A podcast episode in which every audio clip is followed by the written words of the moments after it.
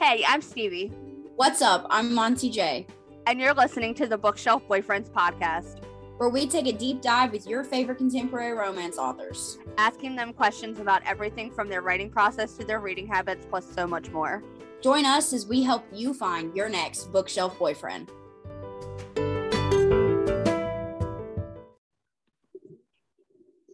What's up, bookworms? It's your host, Stevie. What's up, guys? It's MJ coming to you live. And we're dying.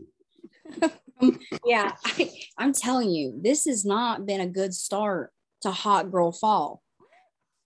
This has not been the start we've been looking for. We're falling apart.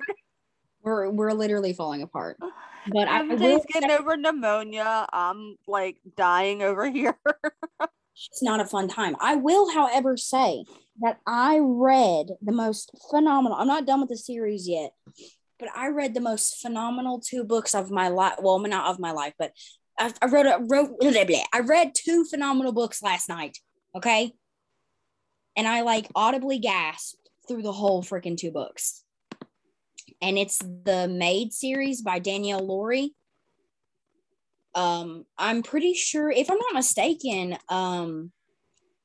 Fit teacher Rachel, the one that we talked to, Stevie. Yeah. She recommends this series to people. And it came up. Jess read it too. Came up on my recommended. Actually, I think it came up on my TikTok because I'm in one of them and I was like, oh, I'm definitely going to read that.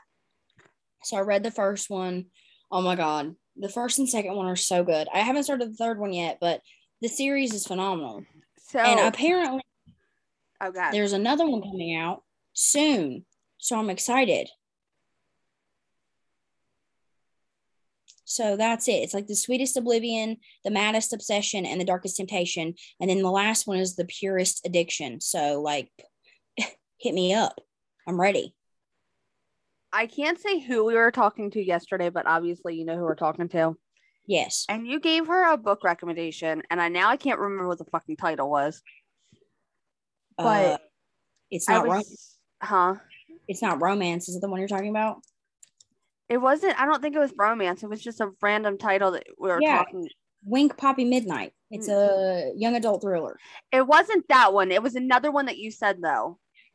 Okay, what does it have to do with? Continue your story and maybe it'll... So, I was scrolling through Facebook yesterday and people were like, oh, I know who post it was. It might have been our secret guest that had said it. Okay.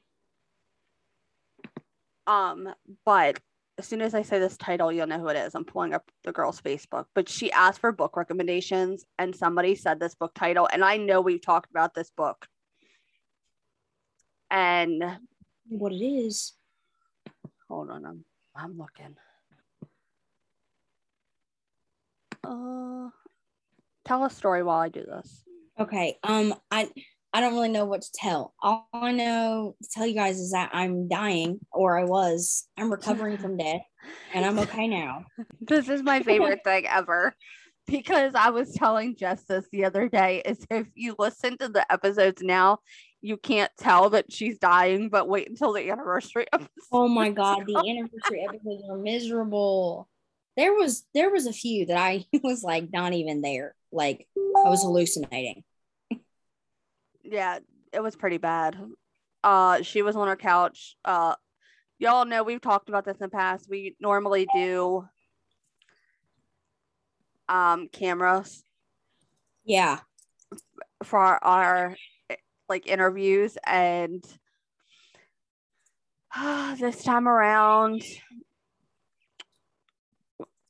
I have just, not seen my face in 2 weeks. I have not seen MJ in a month at this point.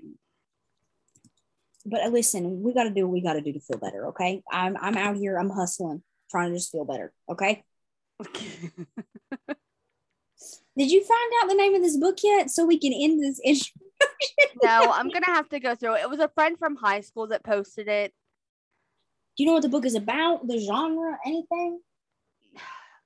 No, I might have to just listen to our episode from yesterday. All right, sounds good.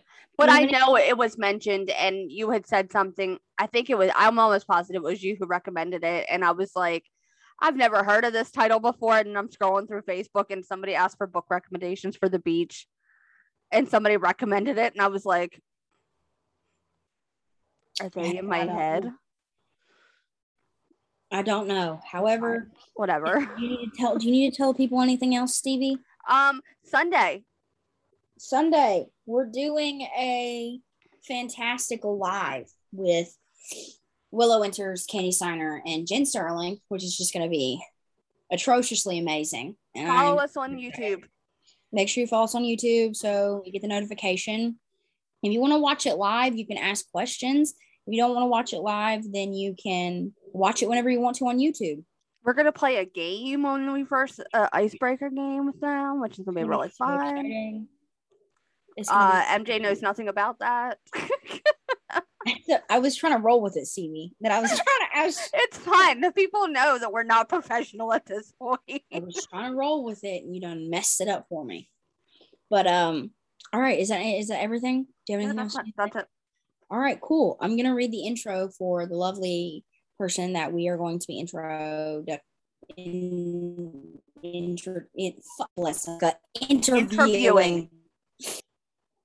Dani is USA Today bestselling author of Dark and Deviant Romance with Seductive. Originally from Cape Town, South Africa, she now lives in the UK with her better half, who does all the cooking while she writes all the words. When she's not writing, she can be found binge-watching the latest TV series or working on graphic design, either for herself or other indie authors. She enjoys reading books about handsome villains and feisty heroines, mostly dark, always seductive, and sometimes depraved. She has a healthy addiction to tattoos, coffee, and ice cream. Let's go talk to Dani René.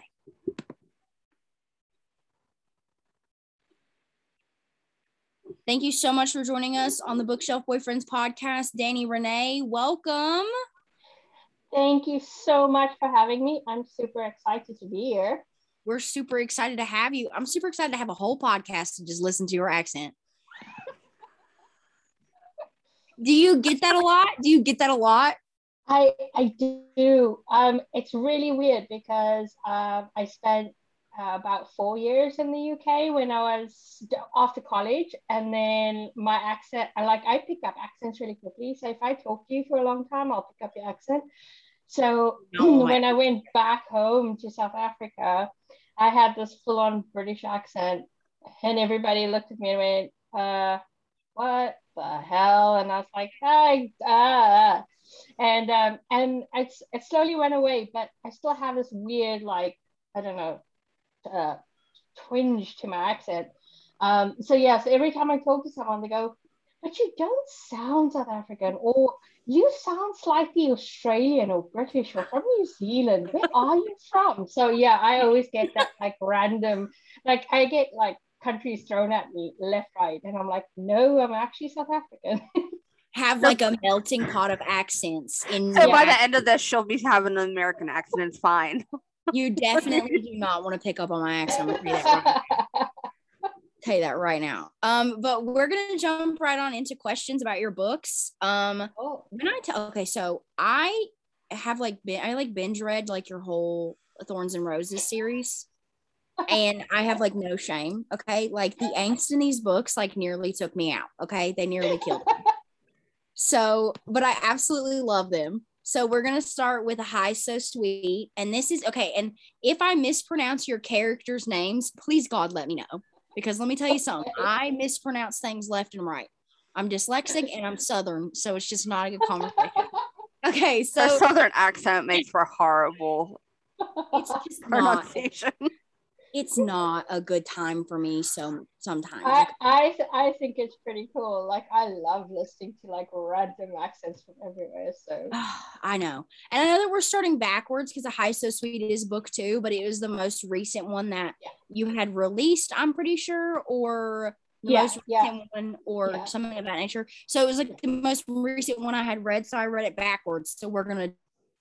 So this is basically Cassian's book, and it's got a friends to lovers vibe with so much angst that I literally nearly had to stop reading at certain points, and I was like, oh my god, I gotta take a break.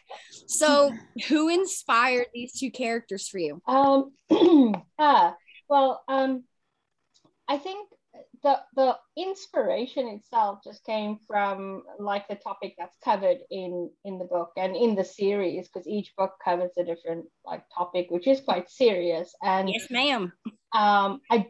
I didn't go overly in depth with it, but I did touch on it, just showing the struggle with the characters and the actual struggle that Kaylin went through is quite personal. I've seen very close family and friends go through it, and I didn't go too in depth with it because I did want it to be focused more on the romance and the friendship between Cassian and Kaylin. Yes. But yeah, so there's a bit of inspiration there on her side, mainly for what she went through. I'm so don't get emotional. I'm sorry. No. I 100% understand that. And speaking on that, Kaylin is such a very strong and like sassy heroine who deals with a very just like very dark past rooted in drug addiction and grief. And coming from somebody who grew up with a parent that was, you know, involved in that, I thought you handled this really well, and I thought it was very tastefully done. I think it added to like the depth of the characters, and I was just like, oh God, this is gonna kill me. This is gonna stab me in the heart. So thank you. What was it like? I mean, if you're comfortable answering, yeah. What was it like having to be in that headspace? You know, because I know that can be very like, you know, draining. It is draining. It's emotionally draining. When I finished the book, I think I had literally.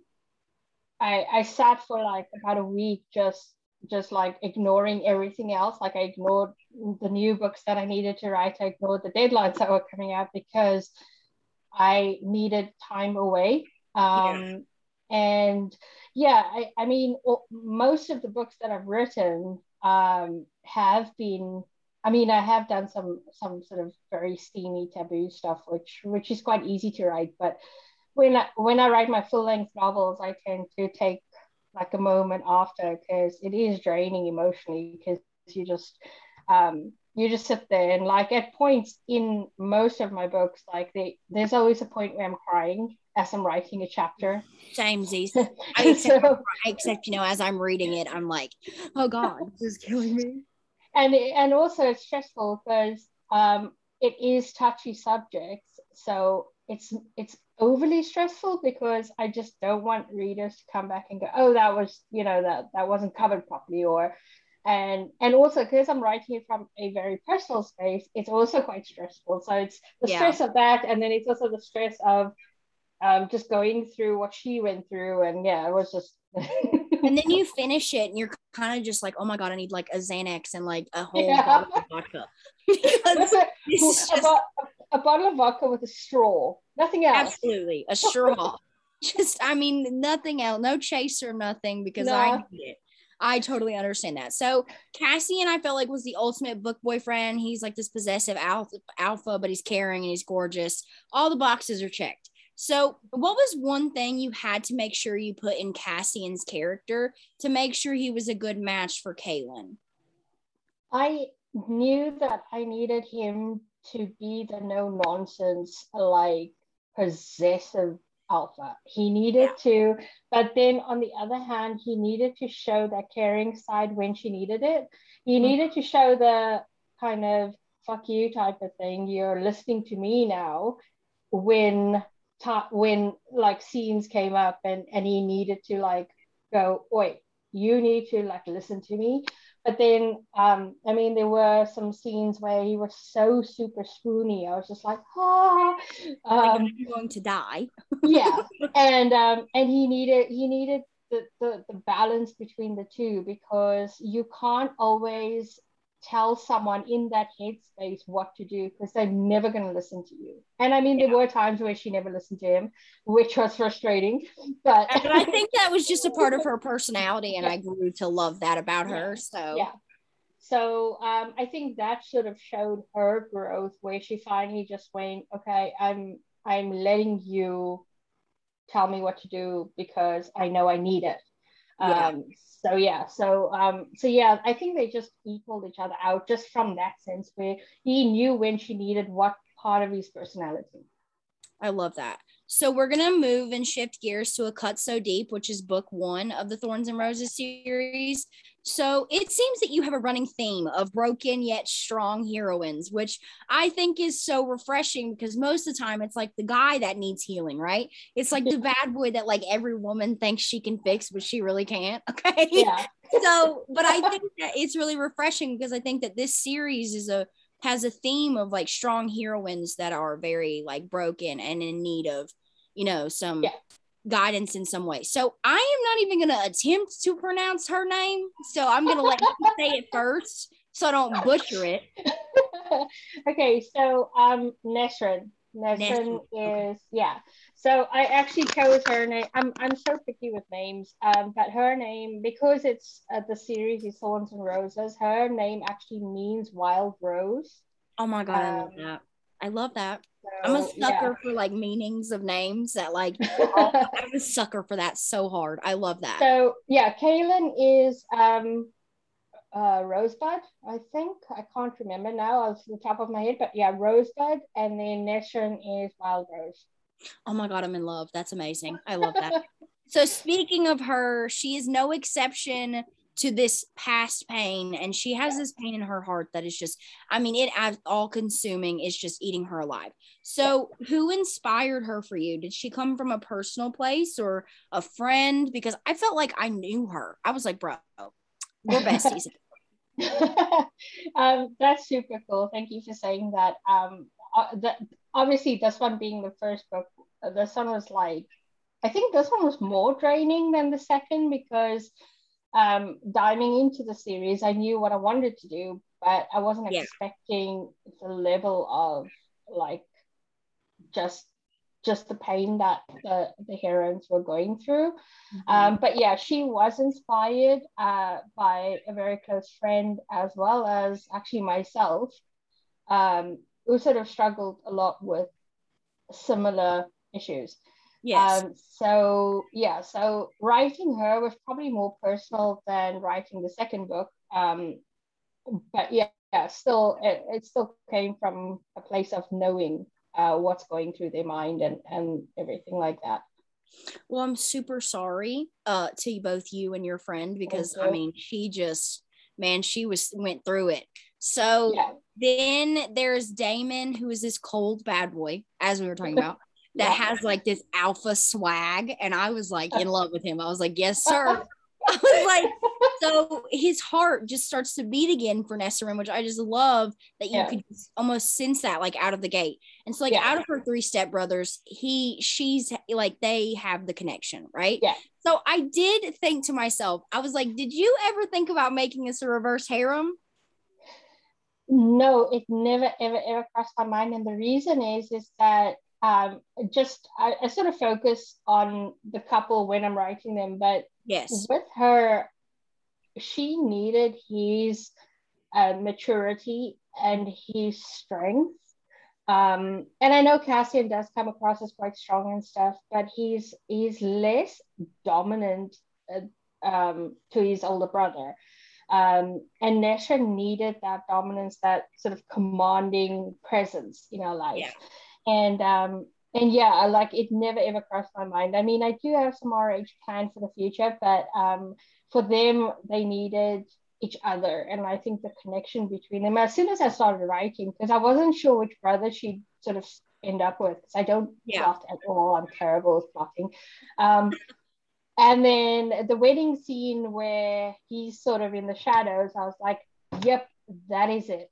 It's him. He is the wedding.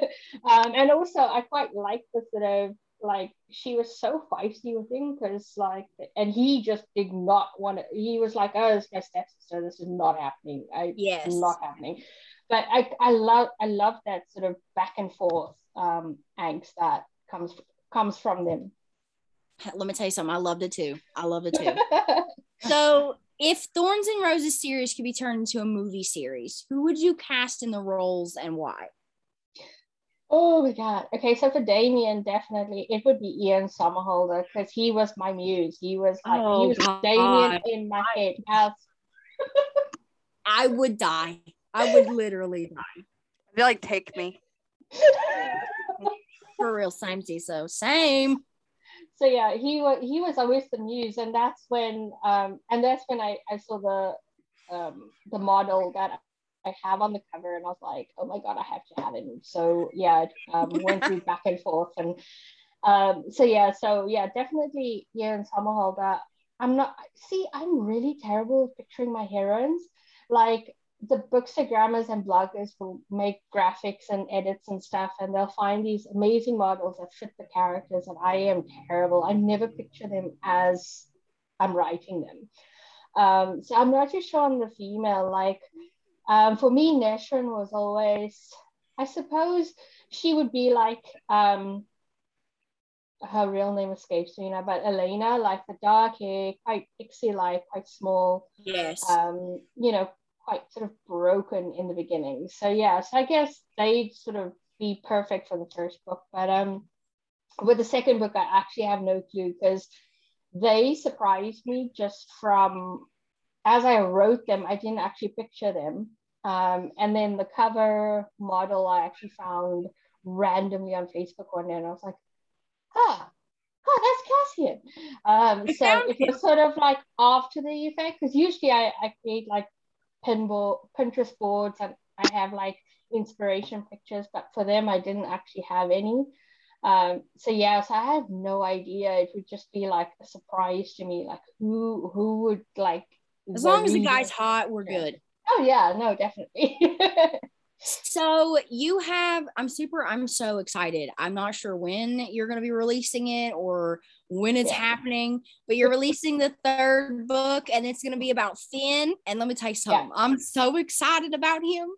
And that's The Death to Seek. So can you tell us a little bit about it, if you know anything or anything of that nature?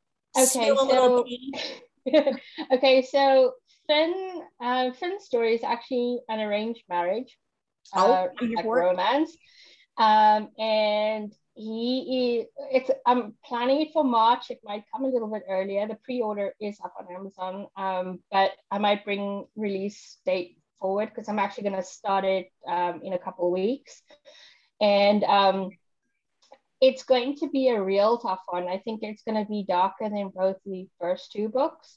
Oh, okay. And I don't know if you saw, I did release a prequel to the whole series. I did. Roses.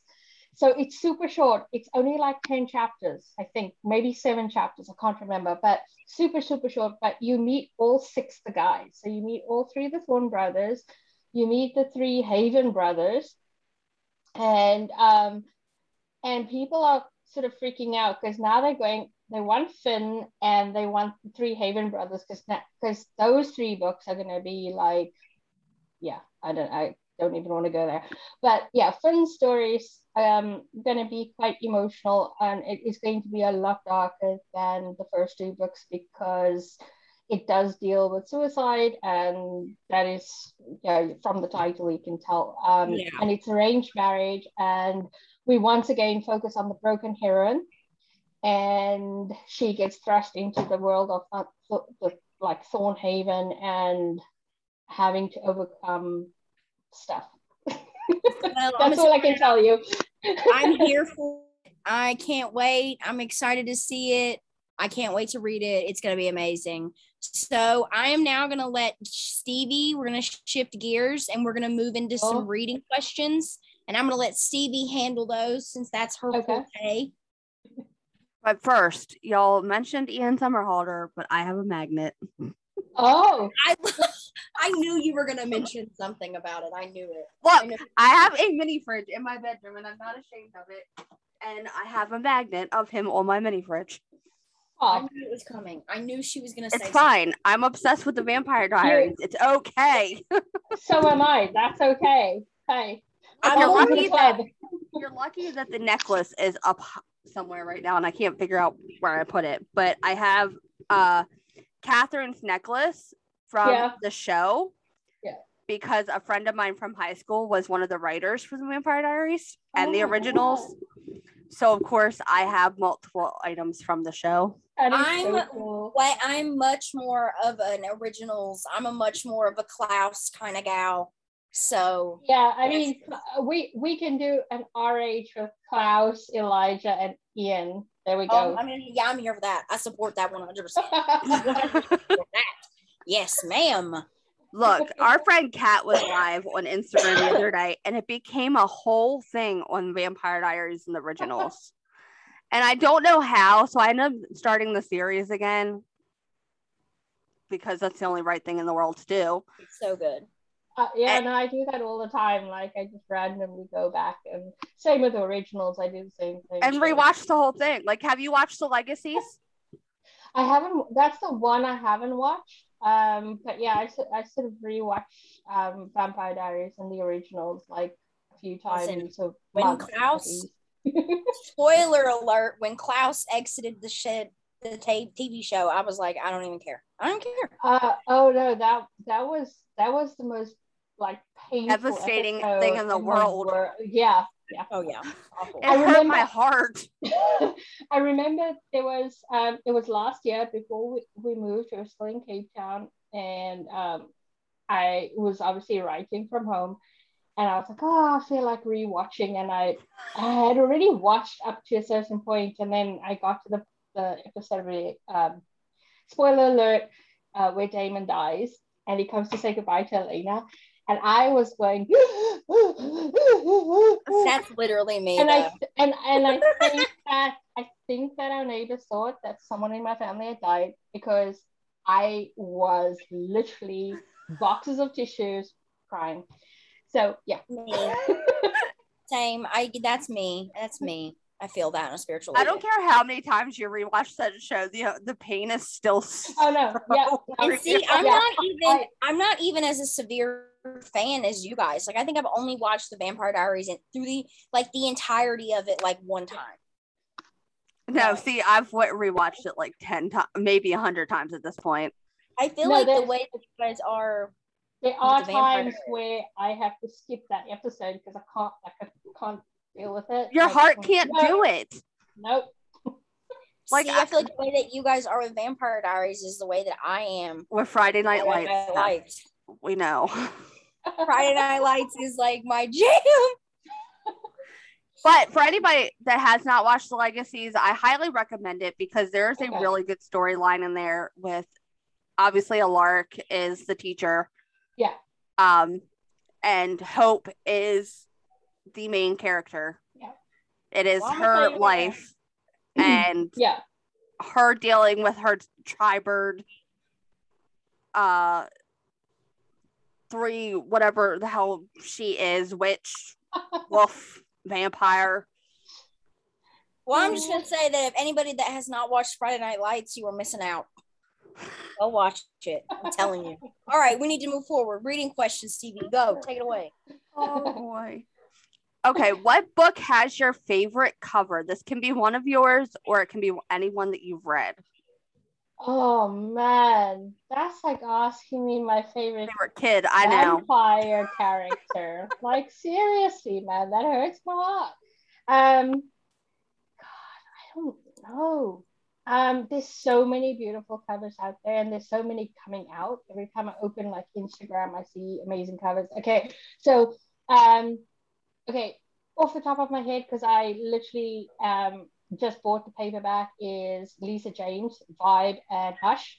Oh my God! Oh, Liza, we love Liza. Don't even play games with me. That is the love of my life. Liza James. Those two covers are absolutely on point. And then one of my favorite covers, and I don't know if she's changed it. I know she's been updating her covers. Is Kay Webster's Dirty Ugly Toy. That is like every time I see that cover, I just like. It's got that girl with the pink text, and she's got that weird silver thing on her eye, and it's just, there's something about it that's quite like haunting, but it's super, super gorgeous. So yeah, off the top of my head, those are the ones I'll mention, because I'll be here all night. Damn you, Amazon, for banning Liza's book. Yeah, I know. Hey, she put it back up with a new cover. Yeah. It's beautiful. Yeah, I saw that. I will say, however, I think that Amo Jones has some of the most striking. I love Amo's covers. Obsessed. Oh, yeah. Right, sorry, that's all. Yeah, Jay, who designs them, does amazing work. Like, her work is just like, yeah. way beyond. Shout out to the cover designers in the world, because there are some freaking talented ass cover designers. Yeah, y'all bitches are talented. I could never. I mean, we're cover whores, so. 100%.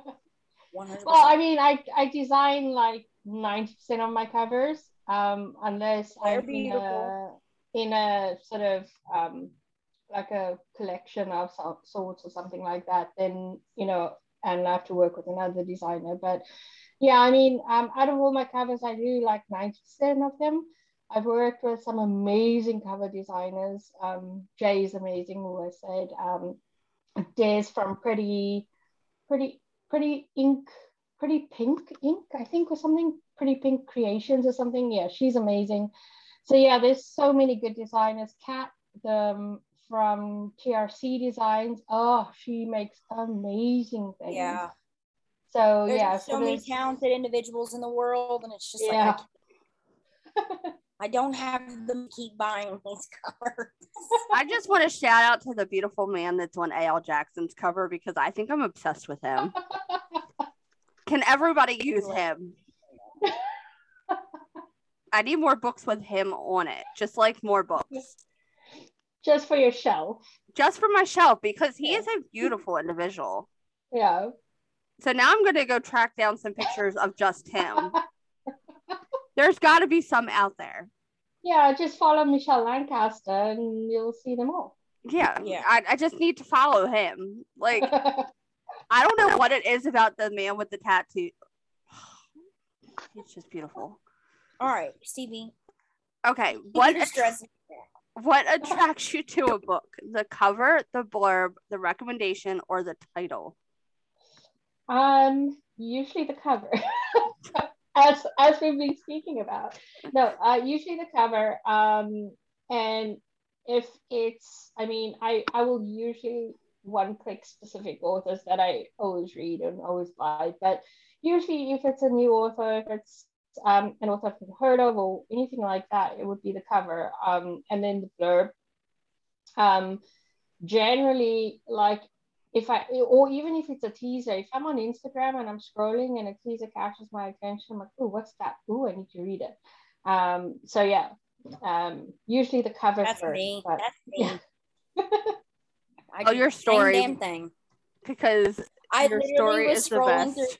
Through Instagram. I was literally scrolling through Instagram and saw like a review of Claire Contreras' Fables and Other Lies, and I did not even read the blurb. I didn't do anything. I immediately went to Amazon and I bought the paperback, and I did not read that paperback until like 2 months ago, and I'd had it for like nearly a year. I was like, bro, wow. The cover is stunning. She didn't even know that it was gothic romance until I had no idea. I didn't even know it was romance. I was like, oh, this is beautiful. I don't even know what it is. I'm gonna buy it though. I've done that a few times, yeah. Literally me. My poor husband is like, will you stop spending our money? And I'm like, can't do it, sorry. Oh boy. So who are some of your favorite authors to read? And this is your chance to pimp your friends. Okay, so I have like a long list of one-click authors that I always buy. But other than that, Jay Rose is amazing. She's a newish author. I'm actually reading an arc of her release that comes out tomorrow, which is September 3rd, because it's now Thursday. But Jay Rose writes dark, super dark, twisty, right up MJ's alley. MJ, you will absolutely, so check out Christy Heathens. That's a new release. I'm currently, it's RH as well. Her favorite. I see you, Jay Rose. You just out here putting out. I see you. Lilith Roman. We love her. She sent us a book. Oh, she's so awesome. She's such an awesome friend. And then Alexandra Silva, she does sort of mafia romances or stuff like, not overly dark, but they are like, I'd say, romantic suspense. Amazing. And her series, you should see her cover. She's got hardbacks going for her covers at the moment, and they're just absolutely stunning. And then my sort of one-click authors that I just buy automatically would be Skye Warren, Natasha Knight, Kay Webster, Amo Jones. I never know how to say her name. I never know how to pronounce her name. I know it's like a special way of saying it, but yeah, her. Liza James, of course, and Monica James. So those, like, just off the top of my head, those are sort of my one-click authors that I go for. Oh, I love it. Do you prefer e-reader or physical copies? Usually e-reader, because it's easier to carry a Kindle, especially when you're traveling and doing stuff. But I do like if there's one author that I will just buy her paperbacks because she's amazing is Pepper Winters. Like, her covers are stunning, so I love absolutely her. Love her as well. So she's also one of my one clicks. But yeah, I like physical copies, especially when the cover is stunning and I just want to hold it. But yeah, generally I'll just buy ebooks. I feel that. I buy, so everything that's on my bookshelf never gets read. Yeah, no, I don't. Yeah, I don't touch them either. I own ebooks of everything that's on my shelf for that reason. Exactly. That's why you have a Kindle. So somebody, I won't name names because she'll be mad I called her out on this, but she knows who she is. She won a giveaway, and it was a lot of books. Yeah. And she's like, "Oh, I'm gonna start reading them." I'm like, "You don't read the side paperbacks." I said, all those authors are on KU. Go read them there. These are for pictures only. She's like, but I want to read them, and I'm like, you go download the KU versions, and then you read them. Yeah, exactly. Yeah. That's why they're there. I said, you never know when they'll be worth money. Exactly. And mine are in mint condition. Okay, so what was your last 5-star read? At the moment, I just said I'm reading an arc of Twisted Heathens by Jay Rose, and I'm sort of nearing the end now, and that's going to be my sort of 5-star read. Before that was Promises and Pomegranates by we love that Miller. I love that book. Holy Mother of God, that book was so good. I love that book. So yeah, I read that one before this, and then So those are the two that I've literally just been finished reading. I feel that. Okay, so we are now going to segue into writing questions, and I'm going to handle this portion. So When did you first realize that you wanted to be a writer? I didn't actually realize it. It just happened. I know that sounds weird, but I started writing short, very short paranormal type stories when I was about 13, I think. And I never sort of thought, it's going to be a career or it's going to be full time or anything like that. So yeah, but that's when I started writing. And then I sort of stopped when I got to college and started traveling and doing things, and life got in the way. And I only actually started writing properly around about 2013, and I actually started doing that on Wattpad. So I love me some Wattpad. Oh my god, that's where I started out reading. I'm telling you right now, I was a 13-year-old and I should not have been on Wattpad, but I don't even care. All Wattpad was for me was just fan fiction smut. Yeah. That's pretty much what I started writing. So I'm here for it. I support it. The sport team. So and then it just sort of snowballed into this because I had some readers on Wattpad who kept saying, "Oh, you should publish this. You should publish it," and I sort of laughed them off for ages. And then I was like, "Oh, well, maybe they're serious." So I sort of started looking into it and started planning to release one book, and then I released it and went, okay, yay, I'm done. And I think if it wasn't for a blogger who reached out to me on Instagram way back when I was still a baby author, I don't think I would have probably still been here, because she was like, oh, when's your next book coming out? I just read your first one. And I was like, oh, what now? What next book?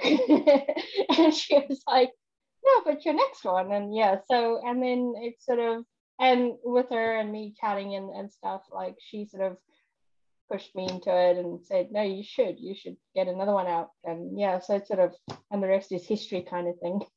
Snowballed. I think this author community has done wonders for so many people. So yeah. I mean, obviously every community has its issues, but I think our community is great, and I think it's so supportive. Mm-hmm. And there have been so many people that have kept me from kept me from being, I don't want to do this anymore. Yeah. But then I'm like, wake up the next day and I'm like, I'm just kidding. Exactly. So do you have any interesting writing quirks? Like you have to, like when you start writing, you have to like put on the same pair of socks, or like have to be eating a certain snack, anything of that nature? I have to have music. Oh, yeah. I have this weird like ritual when I know I'm starting my next book. I have to first create the Pinterest board. I have to then create the playlist, and then I start writing. I don't plan or anything, like I said earlier. So literally, I know the conflict, or whatever you want to call it. Like I know what the problem is going to be, but I don't know where they're going. I have tried planning before, and it just went way off, like course, like it just crashed. So I don't do that anymore. But yes, I need to have a playlist, and I need to have my Pinterest board, and then I start writing. And I sort of need to know the ending. I need to know if not the HEA or anything, I need to know how they fix the problem, and then I start writing. Other than that, yeah, it's just like a free for all. But yeah, my sort of writing quirks would be a playlist and a Pinterest board, because that inspires me. The music has to be there, because that creates the scenes in my mind, and then obviously the visual would be the Pinterest board. I do the same thing, so I feel it. I get you. I'm there. So, what is the weirdest thing you've had to Google for a book? If I have to tell you that, no. You have to. I'm just kidding. There's a gun to your head. I'm just kidding. I don't know. Weird. I wouldn't say weird. Maybe just like I had to Google a lot of like torture stuff for my mafia book. So lots of torture stuff. Yeah. Oh, okay. This is weird and funny. I had to Google the piercings, you know. Oh, yeah. Okay. Got it. So I had to Google piercings because one of my heroes has he's a tattoo artist, and he has a Jacob's ladder. For those of you who don't understand emotion too, that is what that is called, ladies and gents. So I get it. So what does your family think about your writing, and have any of them read any of your books? No, they're all banned from reading my books. Me too. No, I mean, they all, I mean, all of the ones that I do speak to do know that I write, and they don't read like romance itself anyway, so they haven't read my books, but they're very supportive. I mean, even like my husband's father, who was a minister, and he now knows that I write romance. But I mean, yeah, no, they're all super supportive, and I think they're all very proud of me. I mean, I literally gave my mom one of my books and said, never read it, just keep it on the shelf, because you know you have it, and you can say, you know. But yeah, none of them read it. Thank God for that. At least I hope they don't, because if they do, you're gonna have to answer some questions. Yeah. I love it. All right, so that is my last writing question for you, and we're going to move on to our favorite portion of the podcast, which is trope questions. We love this section. It is, however, the last portion of it, which sucks. We need to figure that out a little bit better, CV, but we do love this section. So what is your favorite trope to write and why? Oh, I love enemies to lovers. That's it. It's iconic. It is the iconic answer. The back and forth, the angst, the like, will they do that? No, they're not. They're fighting. No, but they, oh no, they're not. But yeah, no, I love that sort of back and forth, and the sort of tension is just awesome to write. I was literally, oh my God, I have the perfect story for this right now. I was literally reading a book last night, and I'm the type of reader that I communicate with the characters, and so I speak out loud about what's going on. I'm like, girl, I know good and damn well you did not just do that. And I'm like, you know, talking to myself or whatever. And I like squealed, and my husband was like, what's going on? And I was like, they're hate fucking. I was like, they hate each other. They hate each other so much right now. And he's like, what's going on? I'm like, well, they're having sex, but they hate each other so much right now. And he's like, why are they having sexual intercourse if they hate each other? And I'm like, because they really do love each other, okay, Fletcher? But they just don't know it yet, okay? Exactly, yeah. Exactly. I was trying to, like, that is exactly it. I was trying to explain that to him, and he's like, you read some of the most fucked up shit. And I was like, it's fine. It's fine. All right, Stevie, I'll let you handle the next question. What is one trope you would eventually like to write and why?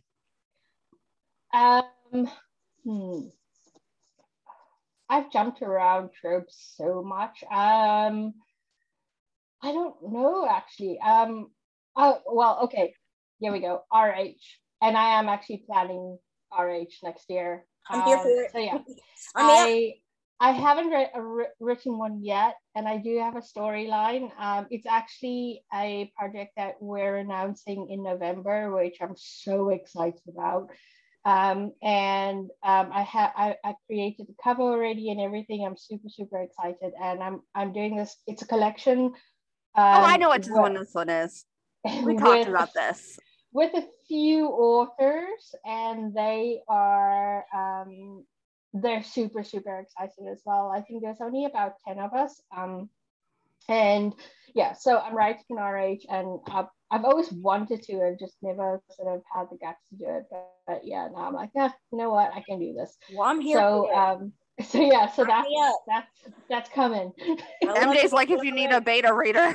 I'm here for it. I love a good RH. Don't put that offer out, because I am looking for beta readers. So listen, as long as you don't care that I'm also an author, girl, I'll do it. I don't care. No. I don't care.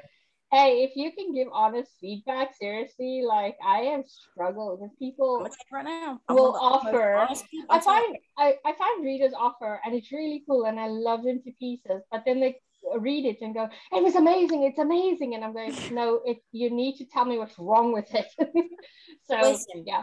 I'm one of the most honest people you'll ever meet when it comes to art, because I am an author as well, so yeah.